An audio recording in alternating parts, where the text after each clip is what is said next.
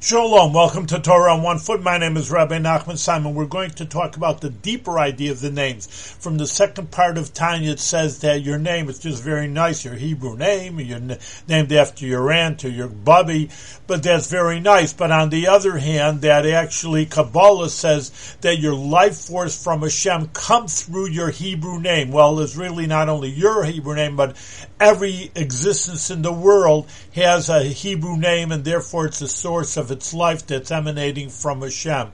So these are the names, and not only the names of the Jewish people, it starts off saying that these are the names that carry your life force. So tune into what your name is in Hebrew, and therefore you could be able to find out a little bit more about your characteristics and your middos and your nature of who you are.